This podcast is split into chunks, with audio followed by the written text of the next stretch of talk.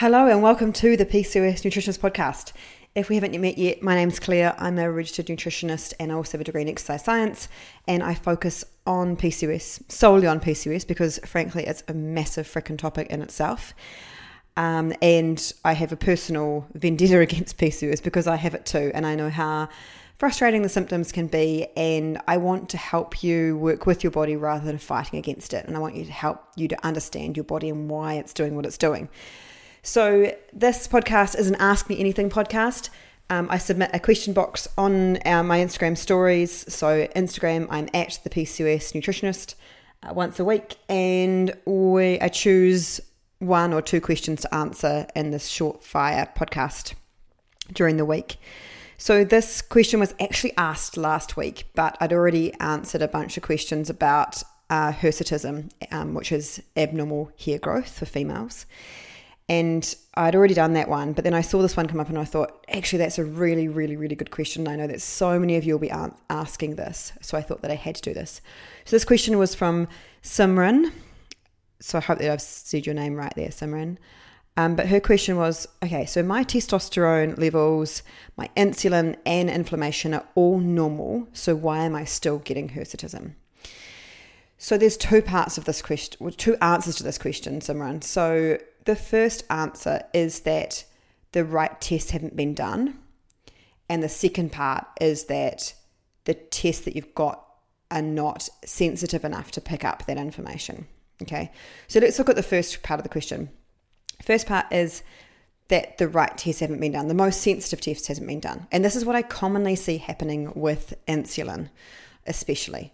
So, a lot of people will have been to the doctor, and their doctor may have tested them, and they said, I want to get my insulin tested, and their doctor will run a test called an HbA1c, which is the amount of blood glucose that you have stuck to your red blood cells. So, it should be a good indicator of because your red blood cells uh, supposedly turn over once every 30 days.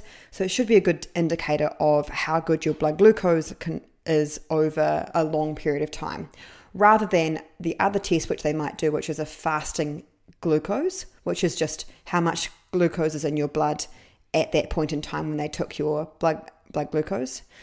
Or the other test they might do is a fasting insulin. Okay. All of those tests will likely pick up when you're in a later stage of insulin resistance going more towards type 2 diabetes.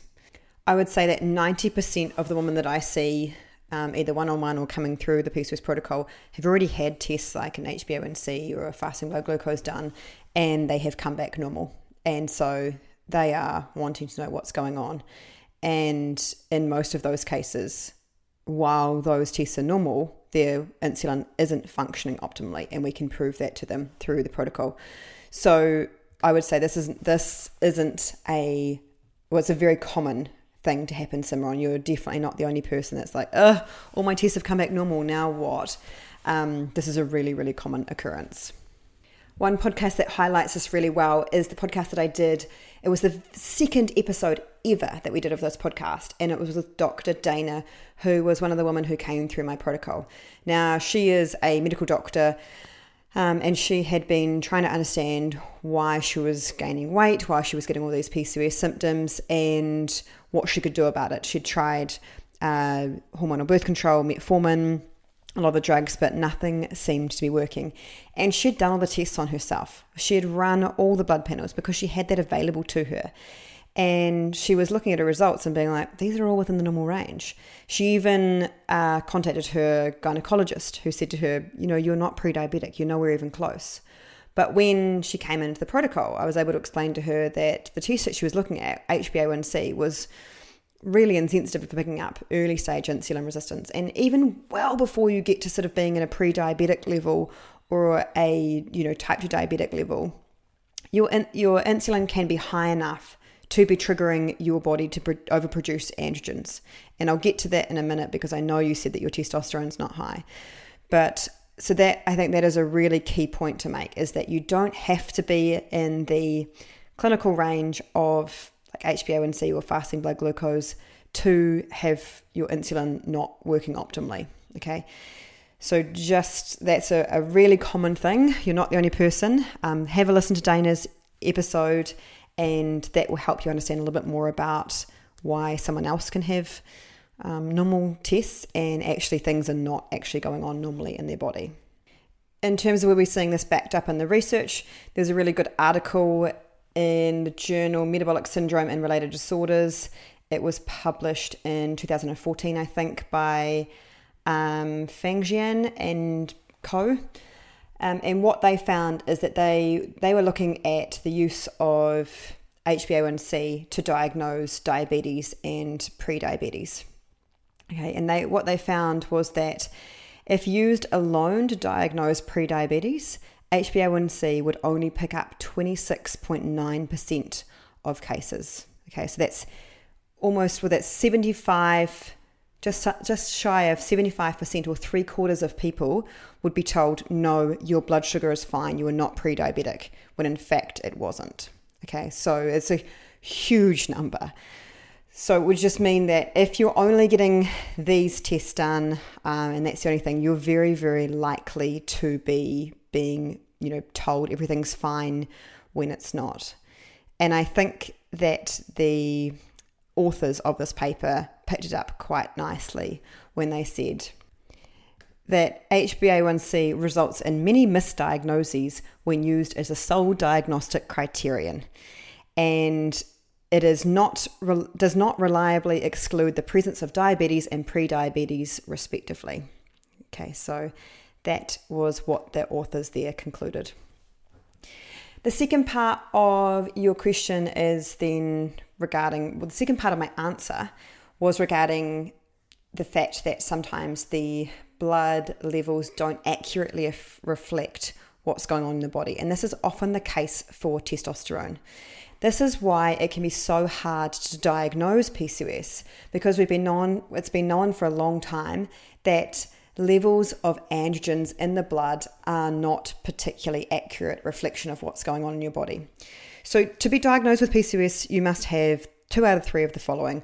One is irregular or missing periods, one is cysts on the ovaries, and two is high androgens in the blood or a presence of um, like high androgen features, and that would be acne, hirsutism, abnormal hair growth, hair loss in the male pattern areas, those are really the um, the clinical features of high androgens. So androgens are the family of quote unquote male hormones. So testosterone, with the one that you know the most.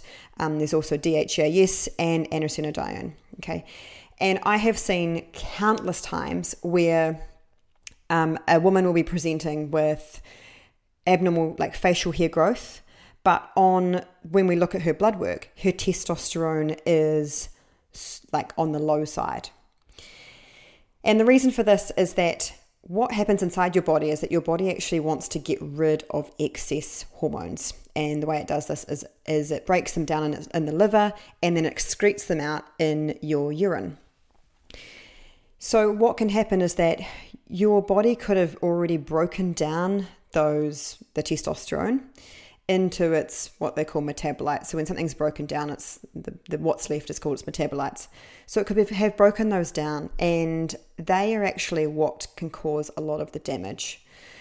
So this is where I'll often see if I do a more sensitive test, like a Dutch test, I will see. So for example, on this patient who will call um, Sarah, I she was presenting with really low levels of testosterone in the blood. We ran the Dutch test again. She had low levels of testosterone there, but the two parts that testosterone is broken down into, which is etiocholanolone and androsterone, those were both really high. Especially the androsterone part, which is the part that is really androgenic. Okay, it's the thing that is, if you have high levels of that, you're more than likely to be um, having issues with facial hair growth or abnormal hair growth um, or hair loss or severe acne. So, testosterone in the blood doesn't always paint an accurate picture. And if I saw a woman who was saying, Well, I don't have high testosterone, and yet she'd been diagnosed with PCOS or she had clinical features of high testosterone, like abnormal hair growth or hair loss or acne, then I would be saying, I think that those tests are not accurately portraying what's actually going on inside your body. And I think that we can pretty much just assume for most people, most women with PCOS, that they do have high levels of testosterone because that is kind of the whole the, the point of PCOS. The, this is really what PCOS is, is, is a state of high levels of testosterone in the body. This is actually why they're trying to change the name of PCOS from polycystic ovarian syndrome to something along the lines of high androgen syndrome or something like that to accurately reflect what's actually going on. Because really the cysts don't matter. They don't really do anything. All they are is just showing us that your body has had trouble ovulating. And that's they are just baby eggs that haven't been released when you don't ovulate. So instead of focusing on the cystic part of PCOS which is like not even really relevant let's focus on what's actually going on which is these high androgens to further demonstrate this for you, I've created a little Instagram post showing you exactly what this looks like on a test result. Um, so you can see this example of where there's low testosterone but then high metabolites. What I would say is that most people don't need to go and do this this further testing though, because we can already assume that testosterone is going to be high if you have got those clinical features. So if you are suffering from abnormal hair growth, then we can already assume this is happening. I don't need to go wasting your money on a test that's not really going to tell us anything more than that. Okay. The bit that you need to find out is the what's causing that. So is it insulin? Is it stress hormones? Is it thyroid? Is an inflammation? Is it a combination of lots of those? And that's exactly what we do inside the PCOS protocol. So if you want to find out more information about that, that's the place to come and join. Um, and we ha- are very sensitive and very accurate about being able to determine what that is we don't diagnose any conditions because that's not our job, but is just trying to identify what what system in your body is not working properly, so that we can accurately give you the like the most um, important lifestyle changes to make. The final thing, and I didn't mention this before, but the final thing that could be happening is that um, it's not insulin, it's not inflammation, and in fact, it's your stress hormones. And this is something that might not have been tested yet. So while you might have uh, normal testosterone. Your DHEAS, which is a brother from another mother to testosterone, might be high, and that could be leading to a lot of um, the abnormal hair growth as well. So, when I say a brother from another mother, testosterone is produced in your ovaries, it's produced in your fat tissue, it's produced in some of your organs. Whereas DHEAS, it does the same thing as testosterone, but it's produced in your adrenal glands in response to high levels of stress. So, what I'll provide for you as well to highlight this is I'll provide a um, a chart of my own test results as of February last year. Um, I got this test done because I was re- waking up feeling really shattered. Um, and I kind of figured that my stress hormones weren't working properly, and I wanted to get some clarity on that. And sure enough, on that test result, my testosterone is in the normal range. It is sort of halfway um, between the like li- literally bang in the middle of the normal range.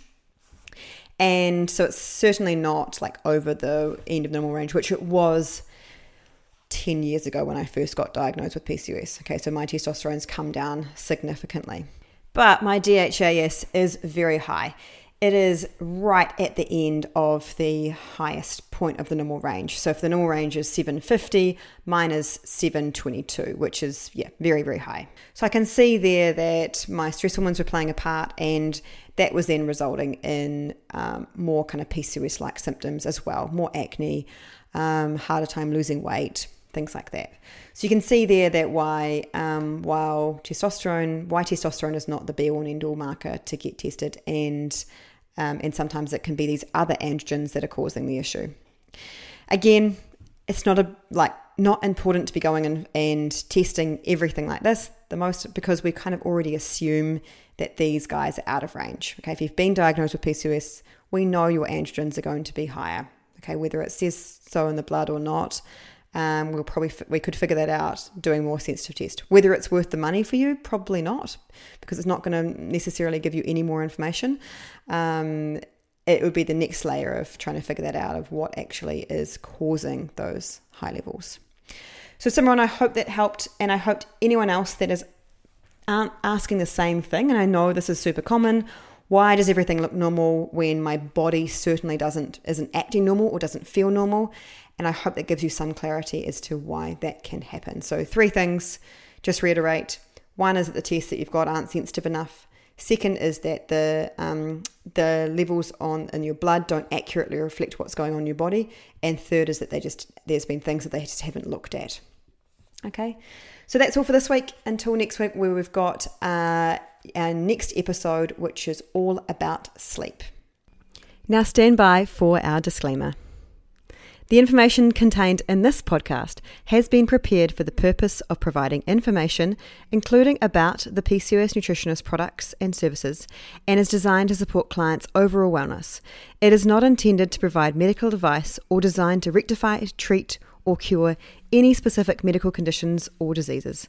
Nothing stated or shared in our podcast is intended to be and must not be taken to be medical advice.